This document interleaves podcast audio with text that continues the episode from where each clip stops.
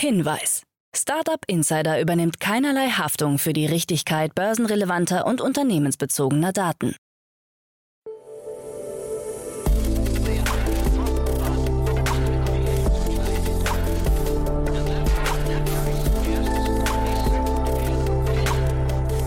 Startup Insider Daily. Morgen Update. Einen wunderschönen guten Morgen und herzlich willkommen zu Startup Insider Daily. Mein Name ist Jan Thomas. Heute ist Mittwoch, der 30. März. Ja, und das sind heute unsere Themen. Für rund 91 Millionen Euro übernimmt Celonis seinen Konkurrenten Process Analytics Factory aus Darmstadt. Die niederländische Supermarktkette Jumbo investiert in Gorillas. In Berlin wurde der GovTech Campus Deutschland eröffnet.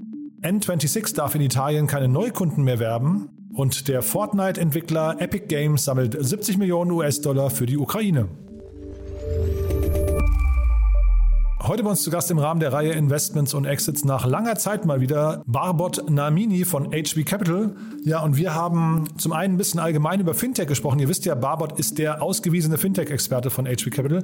Aber wir haben auch über eine große Finanzierungsrunde aus der Schweiz gesprochen und über ein ziemlich cooles Startup aus Boston. Bin gespannt, wie es euch gefällt. Kommt auch sofort nach den Nachrichten mit Frank Philipp. Aber wie immer der kurze Blick auf die weiteren Themen heute. Um 13 Uhr geht es hier weiter mit Tobias Wann. Er ist der CEO von Xempus. Das ist ein ziemlich interessantes Unternehmen, finde ich. Eine unabhängige Software-as-a-Service-Plattform, die sich um die Vorsorge von Arbeitnehmerinnen und Arbeitnehmer Gedanken gemacht hat und dort einen ziemlich innovativen Ansatz gefunden hat, glaube ich, der zumindest von der Beratung bis zum Abschluss alles abdeckt. Da gab es gerade eine große Finanzierungsrunde in Höhe von 70 Millionen Dollar. Ich kannte das Konzept so nicht, klingt nach einem richtig großen Markt. Das ist unser Gespräch nachher um 13 Uhr. Und um 16 Uhr heißt es dann, wie jeden Mittwoch, Vorhang auf für junge Startups. Ihr wisst ja wahrscheinlich mittlerweile, meine liebe Kollegin Nina Weidenauer stellt hier jeden Mittwoch drei junge Unternehmen vor, die maximal eine Million Euro an Funding bekommen haben und maximal drei Jahre alt sind. Und so auch dieses Mal wieder drei spannende Unternehmen im Programm. Eines davon war schon mal bei ihr zu Gast, aber da gab es große Neuigkeiten. Deswegen freut euch auf die Sendung nachher um 16 Uhr. Mir macht das ja immer großen Spaß. Ich sage ja immer, man kann das Leuchten noch in den Augen hören. Die jungen Unternehmen sind halt noch so richtig motiviert und irgendwie noch mitten im Welteroberungsmodus. Also ja, ganz großartig. Solltet ihr reinhören, kommt nachher um 16 Uhr. So, das waren die Ankündigungen. Jetzt kommen noch kurz die Verbraucherhinweise und dann geht es hier los mit Frank Philipp und den Nachrichten. Und danach dann, wie angekündigt, Barbot Namini von HV Capital. Startup Insider Daily. Nachrichten. GovTech Campus Deutschland eröffnet. In Berlin wurde der sogenannte GovTech Campus Deutschland offiziell eröffnet. Dabei handelt es sich um einen Zusammenschluss aus unter anderem des Bundesinnenministeriums, des Bundesfinanzministeriums, des Auswärtigen Amtes, den Bundesländern Hessen, Hamburg und Baden-Württemberg sowie Akteuren der Technologie- und Gründerszene sowie angewandter Forschung. Gemeinsam treten sie an, um Staat und Verwaltung zu modernisieren und um digitale Innovationen und Technologien für Staat, Verwaltung und Demokratie zugänglich, skalierbar und anwendbar zu machen. Dazu Lars Zimmermann, Mitglied des Vorstandes des GovTech Campus Deutschland. Die Modernisierung von Staat und Verwaltung kann nur gelingen, wenn die Technologieszene und das GovTech-Ökosystem aktiv in den digitalen Umbau der Verwaltung eingebunden werden. Dabei ist es das Hauptziel, die Verwaltung selber zu stärken und Expertise zur Verfügung zu stellen. Celonis übernimmt Konkurrenten PAF. Für rund 91 Millionen Euro hat die Münchner Softwarefirma Celonis den Wettbewerber Process Analytics Factory PAF aus Darmstadt übernommen. Für Celonis ist es der dritte größere Zukauf der letzten Zeit, nachdem man im Herbst 2020 die tschechische Automatisierungsplattform Integromat und rund ein Jahr später den Datenstreaming-Anbieter Lenses übernommen hatte. Das im Jahr 2011 ins Leben gerufene Celonis gilt als erstes deutsches Decker Hackercorn als Startup mit zweistelliger Milliardenbewertung. Das Unternehmen stellt Process Mining Software her, mit der digitale Prozesse auf Ineffizienzen und Fehler hin untersucht werden können. Schwachstellen bei der automatischen Kommunikation zwischen Logistik, Lager und Produktion werden aufgezeigt. PAF bietet ähnliche Softwarelösungen an, konzentriert sich dabei aber auf Microsoft-Anwender. Celonis will mit dem Kauf des Konkurrenten den Zugang zu weiteren Kunden sichern. Jumbo Fonds investiert in Gorillas. Über den Investmentfonds Mississippi Venture der Eigentümerfamilie van Erden beteiligt sich Jumbo als niederländische Supermarktkette am deutschen Schnelllieferdienst Gorillas. Die genaue Höhe des Investments wurde nicht kommuniziert. Gorillas Finanzchef Elmar Broscheid äußerte sich gegenüber Reuters und sagte lediglich, Jumbo wird eine signifikante Summe investieren, die sich im guten Millionenbereich befindet.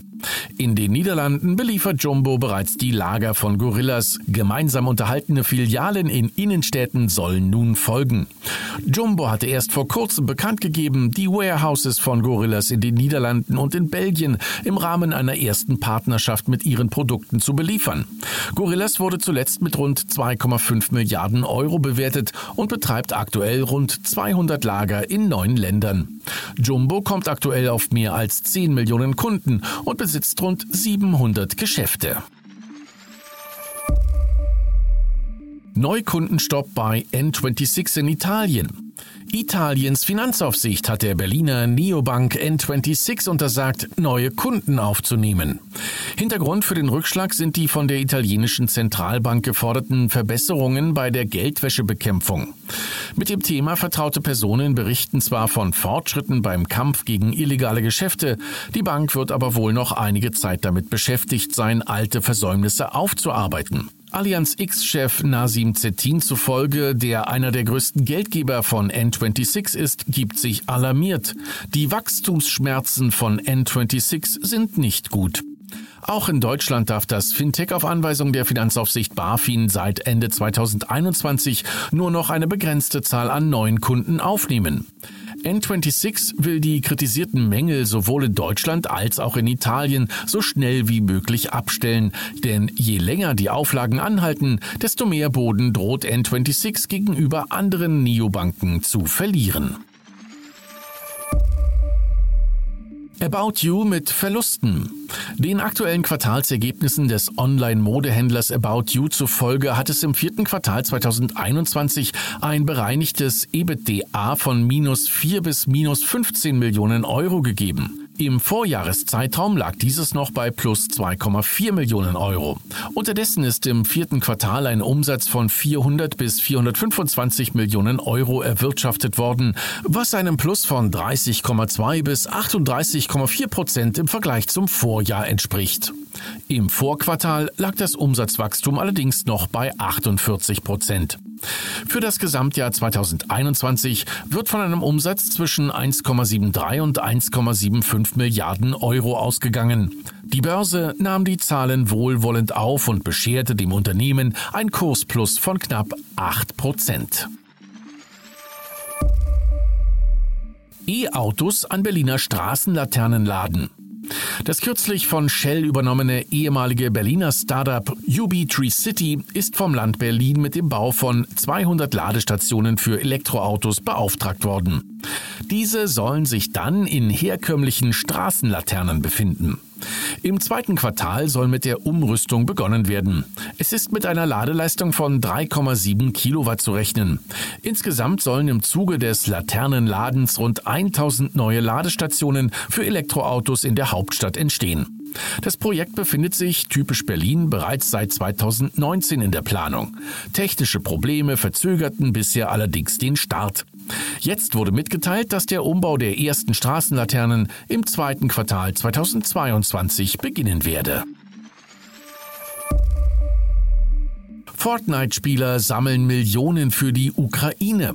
Der US-Spielekonzern Epic Games, Hersteller des bekannten Actionspiels Fortnite Battle Royale, ist aktuell weltweit das Unternehmen mit den höchsten Spenden für die Ukraine-Hilfe. Die Spieler von Fortnite haben seit dem 20. März indirekt 70 Millionen Dollar Hilfsgelder für die Ukraine eingesammelt. Noch bis zum 4. April geht sämtliches Geld, das Spieler bei Fortnite In-App-Käufen ausgeben, in Form von humanitärer Hilfe an die Ukraine. Die Gelder sollen an UNICEF, das UN-Welternährungsprogramm und das UN-Flüchtlingshilfswerk fließen. Bei der Aktion handelt es sich um ein Gemeinschaftsprojekt des US-Spielekonzerns Epic Games und Microsoft. Epic hat angekündigt, die Gelder direkt zu zahlen und nicht zu warten, bis die Einnahmen tatsächlich auf seinen Konten ankommen.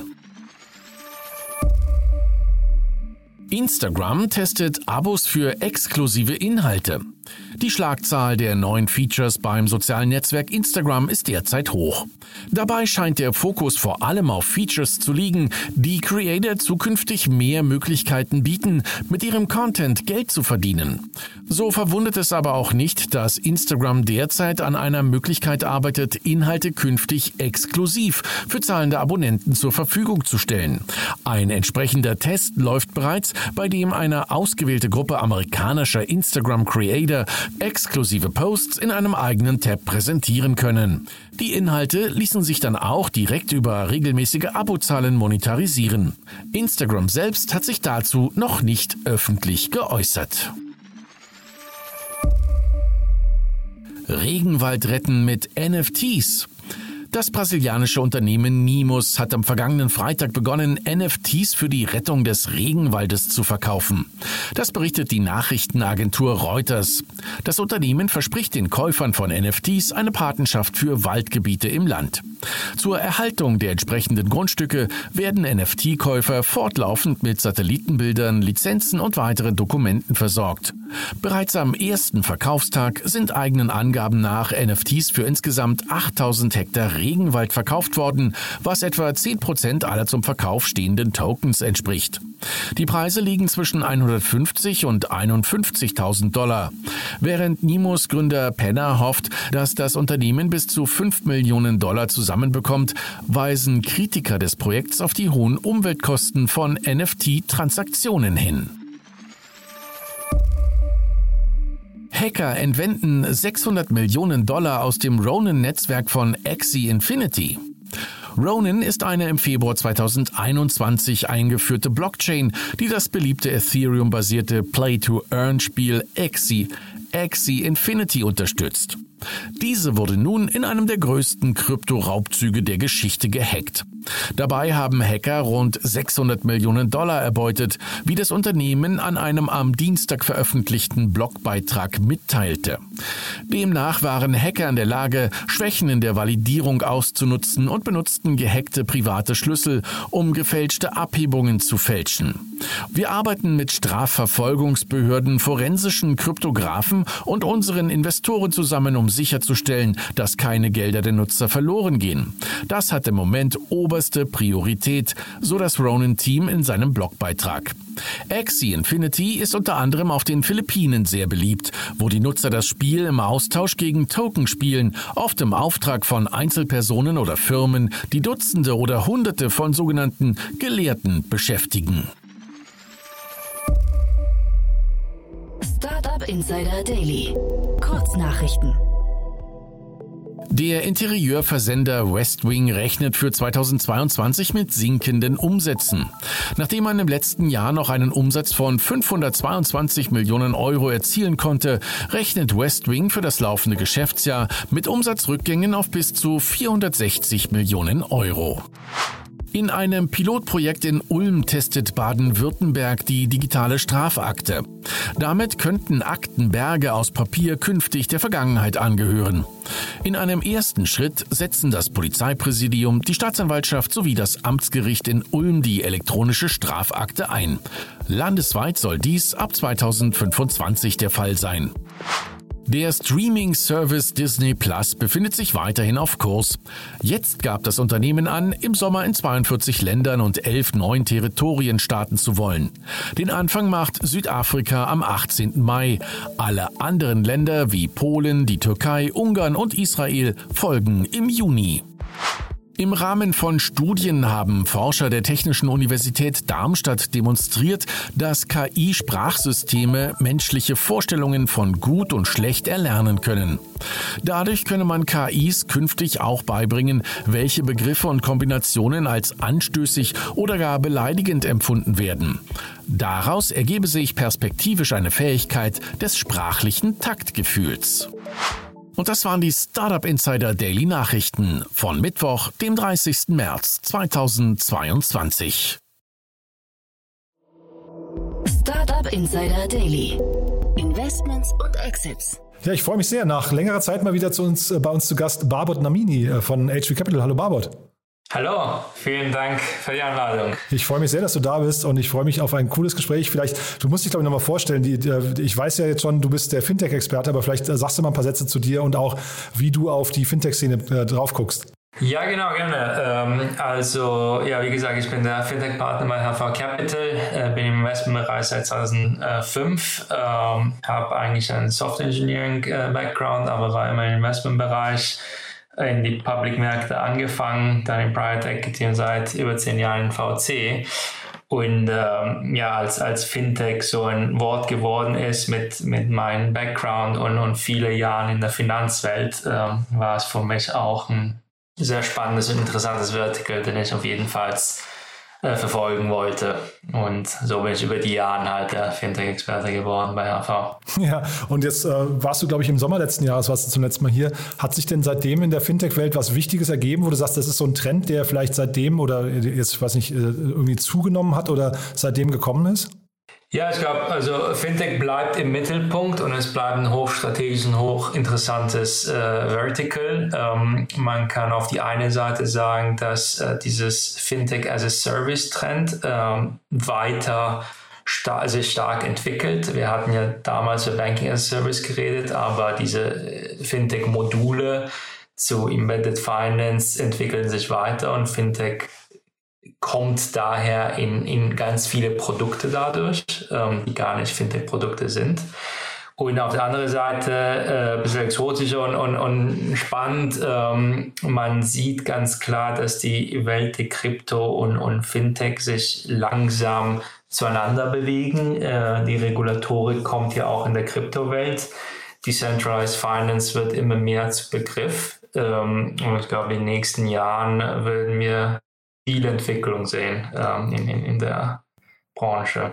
Und ist denn DeFi, also die Decentralized Finance, ist das in der Lage oder hat das das Potenzial hinterher, solche bestehenden Märkte nochmal ähm, aufzubrechen, dass da vielleicht äh, auch Geschäftsmodelle entstehen, die wir heute noch gar nicht sehen oder auch, auch Challenger entstehen, die wir vielleicht noch gar nicht erwarten können?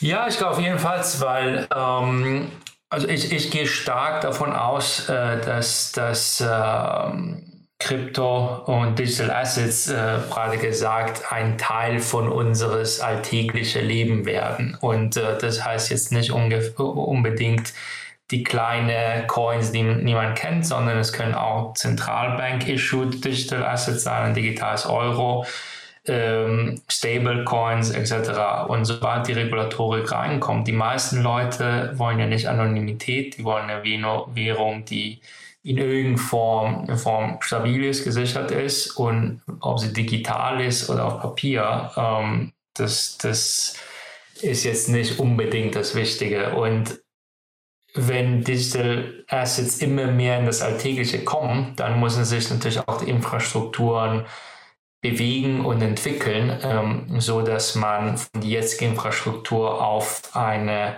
Blockchain-basierte Infrastruktur migrieren kann und die zwei Infrastrukturen zusammensetzen äh, kann. Und in dieser neuen Welt spielt DeFi auf jeden Fall eine Rolle. Ähm, und da würden sich auch neue Modelle entwickeln, ähm, die dezentrale natürlich per Definition sind. Hm.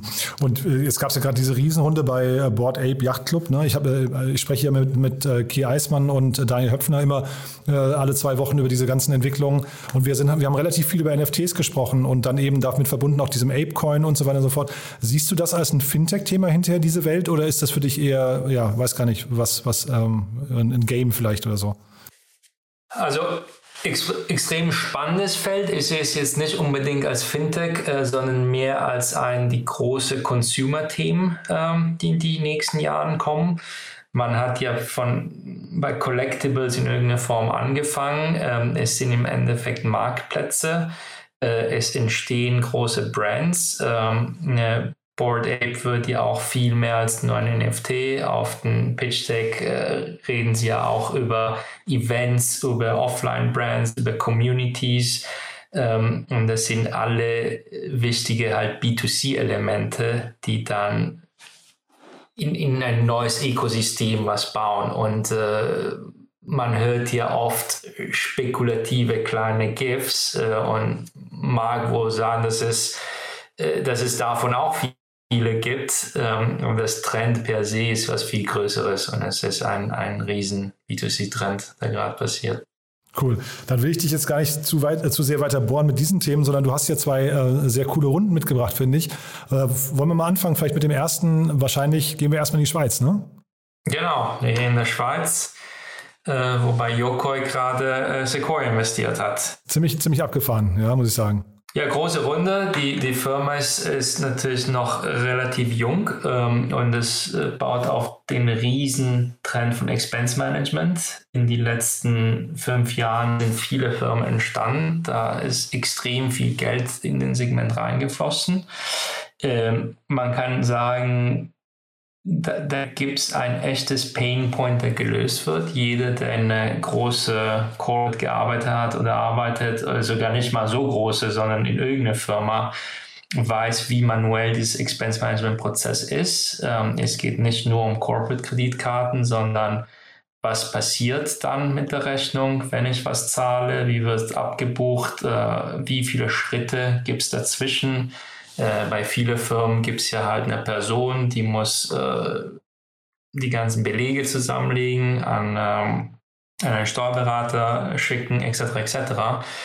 Und mit diesen ganzen Expense Management Companies werden viele Schritte halt automatisiert ähm, und dadurch auch die Arbeit effizienter gemacht. Ähm, die Opportunität ist natürlich groß. Ähm, jetzt ist die Frage, wie groß und wie viele Unicorns können in den in Space entstehen.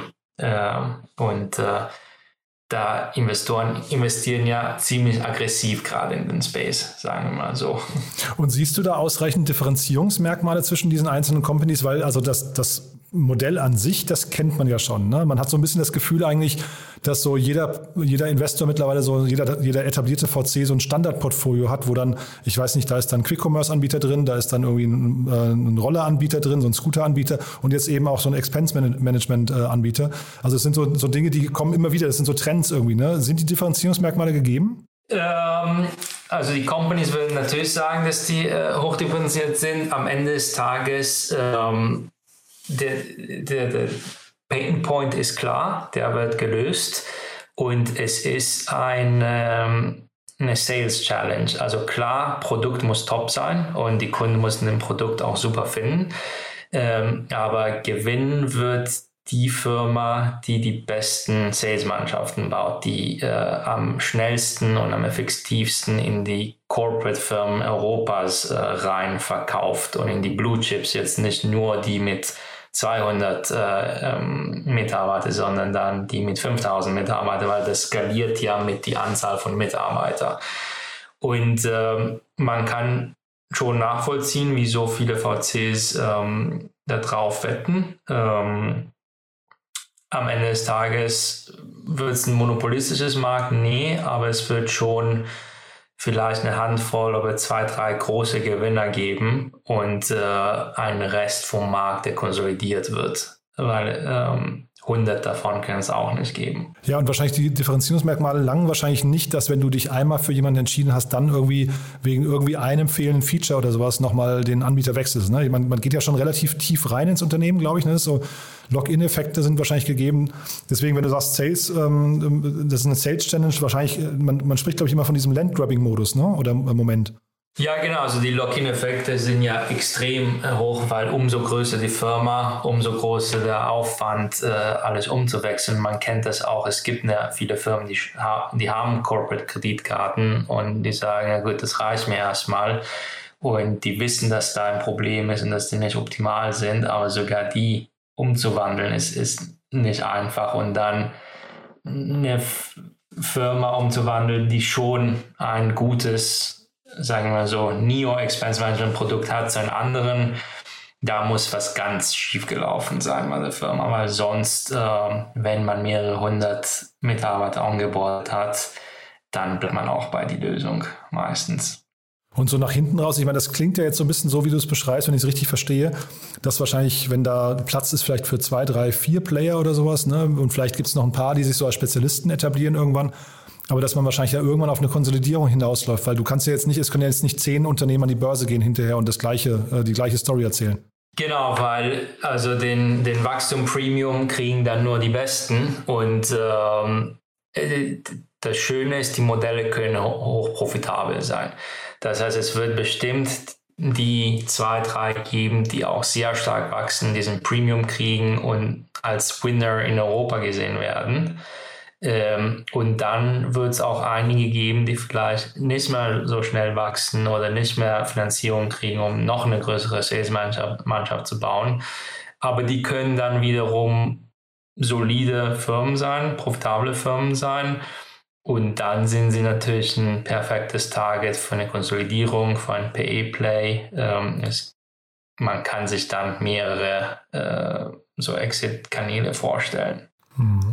Und siehst du die Konsolidierung eher unter, sag mal, unter europäischen Firmen so auf Augenhöhe und dann gewinnt vielleicht der hinterher, der jetzt im Fundraising besser ist? Also ist das vielleicht noch eine, eine wichtige Komponente dabei oder würden es eher vielleicht US-Player sein, die nach, nach Europa kommen? Also ich würde eher sagen, jetzt nicht US-Player in, in, im Sinne von große Startups, äh, aber was man sich schon vorstellen kann, viele von diesen Anbietern sind ja keine Kreditanbieter. Ähm, also äh, es gibt schon ein paar, die auch Kredit als Produkt haben, aber die meisten sind Expense Management auf einer Prepaid-Karte. So, wenn man eine sehr große Kundschaft hat, man kann sich natürlich auch gut vorstellen, dass sie perfekt in ein Visa, Mastercard, Amex Portfolio reinpassen, die sowieso schon die Corporate Kreditkarten haben und sagen, na gut, ich kann ganz einfach Kredit draufbauen. Äh, das habe ich schon. Ähm, und ich kaufe mir die Kunden, ich kaufe mir die Produkte, ich kaufe mir die Teams. Ähm, das heißt, das kann natürlich auch ein sinnvolles Exit-Kanal sein. Hm. Ich hatte dich jetzt gar nicht gefragt. Ähm, ich glaube, ihr seid in so einem Modell nicht investiert, oder doch? Äh, nee, nicht genau in dem Modell. Wir sind bei Penta investiert. Das ist eine SME-Neobank, die natürlich viele von diesen Aspekten auch ähm, einbildet und, und viel mehr.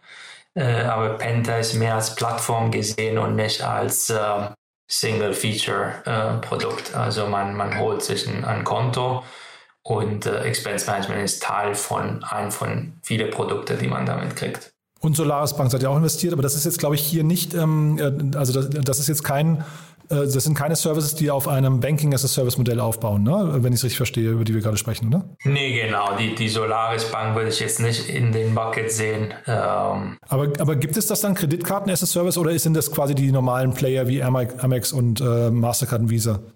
Nee, klar, also Gut, die, die, sitzen ja alle genau auf, auf ein, ein Visa, Mastercard, Amex Netzwerk. Also die Karte muss irgendein Logo drauf haben.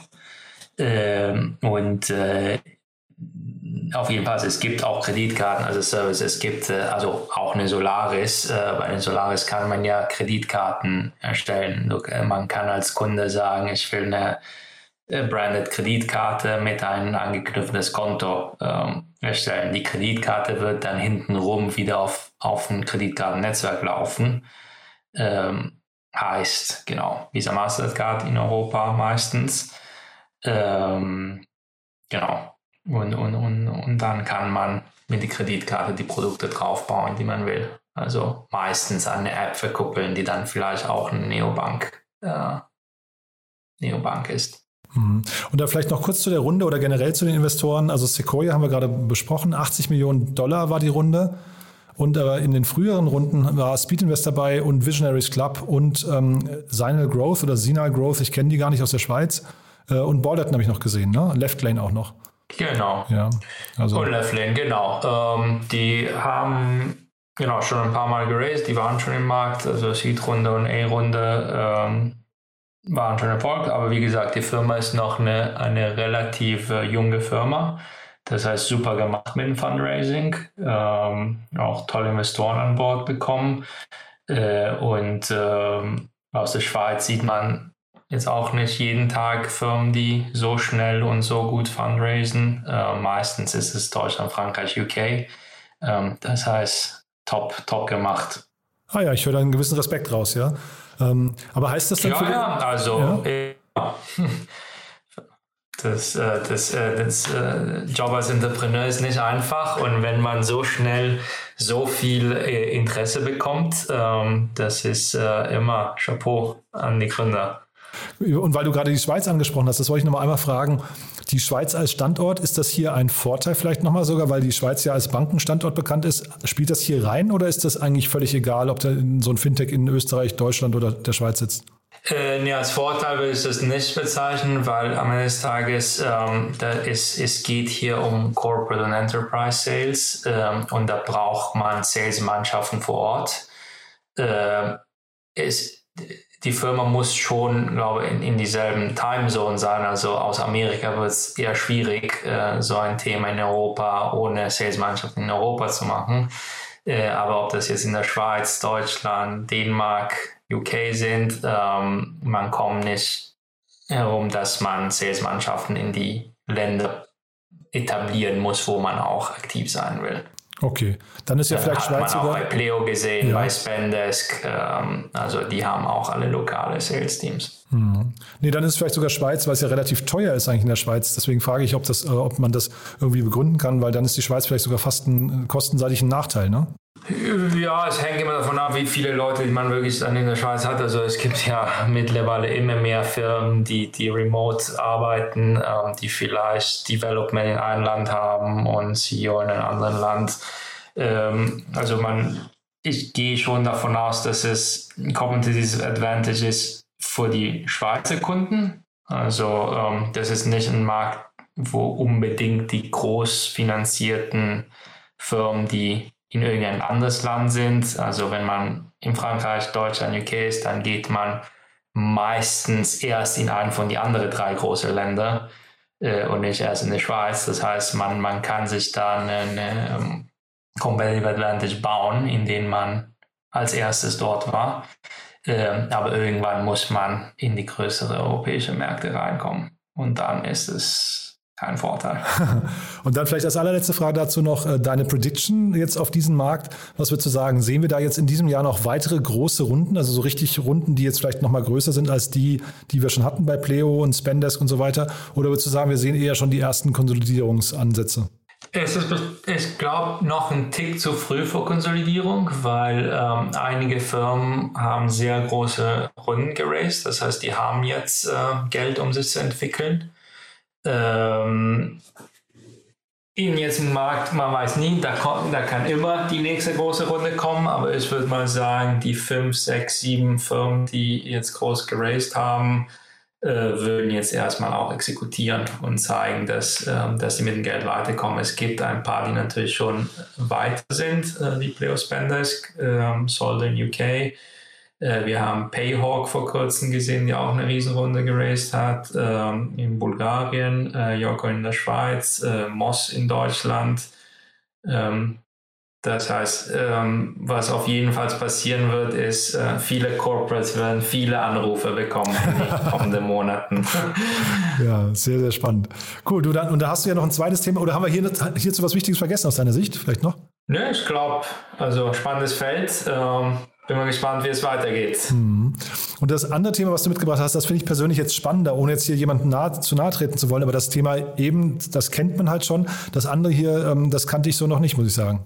Ne, genau. Ähm, als, als Firma, ehrlich gesagt, äh, auch nicht. Als Thema schon. Äh, die Firma ist ja eine äh, Firma in Boston, äh, Cloaked. Ähm, wir, wir investieren auch nicht oft in Amerika, das heißt, es ist auch nicht ein Fokusland für uns. Ähm, aber worum geht es? Ähm, es geht äh, darum, dass, dass man als Internetnutzer ähm, anonymer, privater unterwegs sein kann. Und äh, Cloak, Cloaked ähm, hat, hat eine Infrastruktur gebaut, in der man jedes Mal, dass man eine E-Mail-Adresse hinterlegen muss, eine Kreditkarte, ähm, Passwort etc. etc. Telefonnummer, dass die de facto äh, eine One-Time ID kreieren können oder eine Unique ID für die Webseite, die aber nicht deine echte E-Mail ist, äh, die aber hinter, hintenrum äh, die, die Daten weiterleitet. Ähm, warum ist es wichtig? Also Cybercrime, Cybersecurity ist schon seit langem ein Riesenthema bei, bei Corporates. Ähm, das, das ist ja ein der größten Risiken äh, bei einem großen Unternehmen. Was passiert, wenn ich gehackt werde? Was passiert, wenn, wenn jemand in meine Datenbank kommt? Wenn, wenn jemand in, in der Bank sich in Konten einhackt, etc. etc. Und da wird natürlich extrem viel gemacht und sehr, sehr viel Geld investiert, um äh, Sicherheiten zu bauen. Äh, in die reine Consumer-Welt ist es ein Thema, der im Hintergrund immer existiert hat, aber wo die meisten Leute sich nicht so richtig drum kümmern. Und was wir in den letzten Jahren gesehen haben, man liest ja immer mehr in der Presse, ob das ein, die, die, Wahl in Land XYZ ist, die gehackt wurde, ob das ähm, die, die, die Kryptowelle ist, die, die für Anonymität äh, plädiert, ähm, ob das Hacks bei großen äh, Consumer Brands sind. Ähm, also die Endkonsumenten lesen es immer mehr und verstehen immer mehr, was die Risiken sind äh, auf dem Internet. Und meistens ähm, ist ein Hack nicht, äh, also ein Consumer Hack wird ja meistens nicht wirtschaften, indem man ganz komplizierte Algorithmen schreibt, sondern man findet eine E-Mail und äh, Phishing oder ein Passwort rauszufinden ist meistens viel einfacher, als man denkt. Ähm, und äh, die Schritte, um, um das zu vermeiden, werden ja immer wichtiger und immer präsenter in, die, das allgemeine Wissen von Internet-Consumers. Und darum ist Cloaks halt, fand ich eine interessante äh, Runde, die heute passiert ist. Nee, total. Ich finde auch, wenn man sich die Webseite von denen anguckt, das ist ein, die haben da so eine Animation laufen, die macht sofort Lust, das Ganze zu probieren, weil man halt sieht, wie einfach das eigentlich ist und wie die Use Cases aussehen.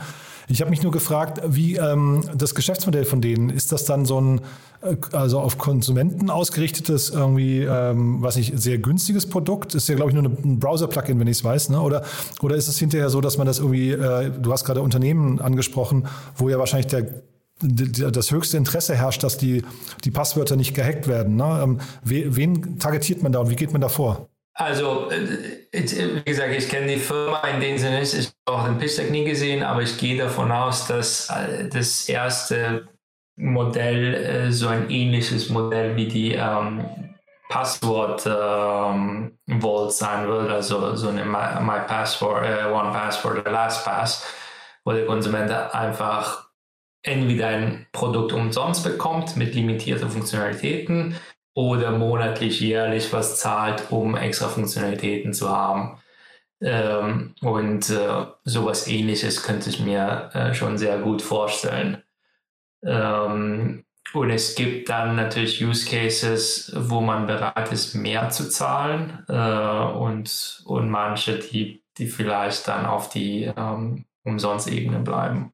Ja, und ich glaube, Passwortmanager an sich, wenn man den Vergleich zieht, sind ja, glaube ich, ein sehr lukratives Business, ne? Ja, klar. Ähm, und aber auch ein sehr sinnvolles äh, Business, wo äh, das auch viel bringt, äh, mhm. gesagt. Ja. Nee, genau. Ich fand noch spannend, also schon 26 Leute, ne? Also das heißt, die haben wahrscheinlich in der Vergangenheit auch irgendwie schon ähm, echt, echt da was bewegt und komplett remote. Das fand ich, oder remote first, ne? Ähm, fand ich irgendwie ähm, schon mal ganz interessant. Und es sind, glaube ich, zwei indische Brüder, ne, hatte ich auch gesehen. Ähm, äh, auch das nochmal interessant. Genau. Ja. Und jetzt Remote First finde ich auch interessant. Wir sehen es auch immer mehr. Ähm, ich war ja in der Vergangenheit skeptisch, dann nach zwei Jahren Work from Home und Corona hat man sich gewöhnt. Und jetzt sieht, sieht man immer mehr Firmen, die ähm, auch Remote First pitchen, äh, wo der Gründer sagt, äh, meine Firma steuere ich über Zoom.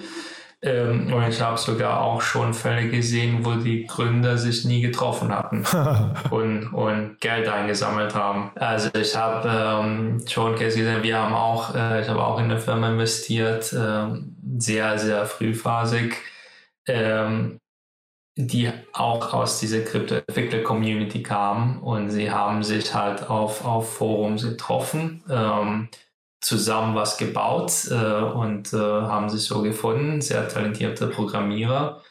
Und äh, dann haben, haben sie entschieden, eine Firma zu gründen.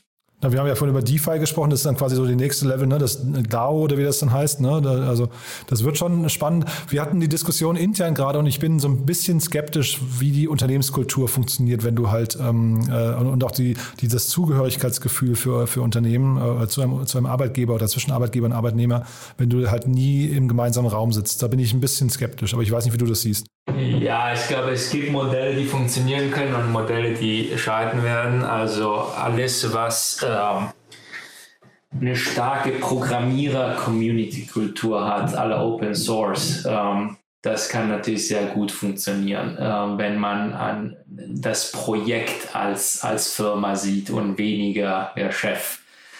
Ähm, alles, was mehr in die, in die traditionelle Unternehmenskultur geht. Ähm, das kann remote funktionieren, aber da braucht man auf jeden Fall regelmäßige Kontaktpunkte. Man, man, man muss sich schon sehen, äh, weil man sonst auch äh, natürlich den Churn kaum vermeiden kann. Weil wenn ich meinen Job nur als Paycheck sehe, am Ende des Monats kriege ich Geld äh, und ich kenne die Leute nicht, weiß gar nicht, ob ich die mag oder nicht dann äh, tue es mir auch viel einfacher, in den Job zu wechseln, wenn der nächste Arbeitsgeber mir 20 Prozent mehr zahlt. Cool. Du dann vielleicht noch kurz abschließend zu der Runde hier. Ähm, wir hatten es, glaube ich, gerade gesagt, ne? 25 Millionen Dollar und dann die ähm, Investoren, ich weiß nicht, ob du die kennst, Lux Capital und Human Capital. Ähm, mir sagten die jetzt nichts, aber ähm, also sind ja wahrscheinlich beides auch US-VCs, ne? Genau, also nicht so aktiv in Europa. In den USA kennt man sie, äh, aber genau, das ist eine, eine komplett US, US-Thema, US-Runde. Das heißt, man muss das nicht unbedingt kennen in Europa, äh, aber genau, interessantes Thema fand ich. Total. Super, Barbara. Haben wir denn dazu was Wichtiges vergessen? Nee, ich glaube, ähm, also das, das, das äh, ganze Segment wird ganz stark kommen, ähm, was natürlich gerade Makro äh, passiert, wird auch Auswirkungen auf, auf Cyberkriminalität haben. Äh, ich gehe stark davon aus, dass das Thema Cybersecurity in die Köpfe von den Endkonsumenten immer präsenter wird. Cool. Wir bleiben dran. Äh, danke, dass du da warst. Hat mir wieder großen Spaß gemacht. Waren super Insights und ja, ich freue mich aufs nächste Mal. Ne? Ja, vielen Dank. Startup Insider Daily der tägliche Nachrichtenpodcast der deutschen Startup-Szene. So, das war's. Das war Barbot Namini von HB Capital. Ich hoffe, es hat euch Spaß gemacht. Wenn dem so sein sollte, wie immer die Bitte, empfehlt uns doch gerne weiter. Wir freuen uns immer über neue Hörerinnen und Hörer. Dafür schon mal vielen Dank an euch und ansonsten euch einen wunderschönen Tag und hoffentlich bis nachher, wenn wir dann um 13 Uhr Tobias Wann begrüßen, den CEO von Xempus und über das Thema digitale Beratung in der Altersvorsorge sprechen und dann um 16 Uhr drei junge Unternehmen begrüßen, maximal drei Jahre alt, maximal eine Million Euro an Funding. Dieses Mal wieder sehr unterschiedliche Themen, eins aus dem Gesundheitsbereich, eins aus dem Autobereich und eins aus dem Fahrradbereich. Also ihr seht schon immer ein sehr bunter Themenmix. Ich kann versprechen, es lohnt sich. Von daher, ja, einfach mal reinschalten nachher um 16 Uhr. So, bis dahin euch einen wunderschönen Tag und erstmal alles Gute. Ciao, ciao.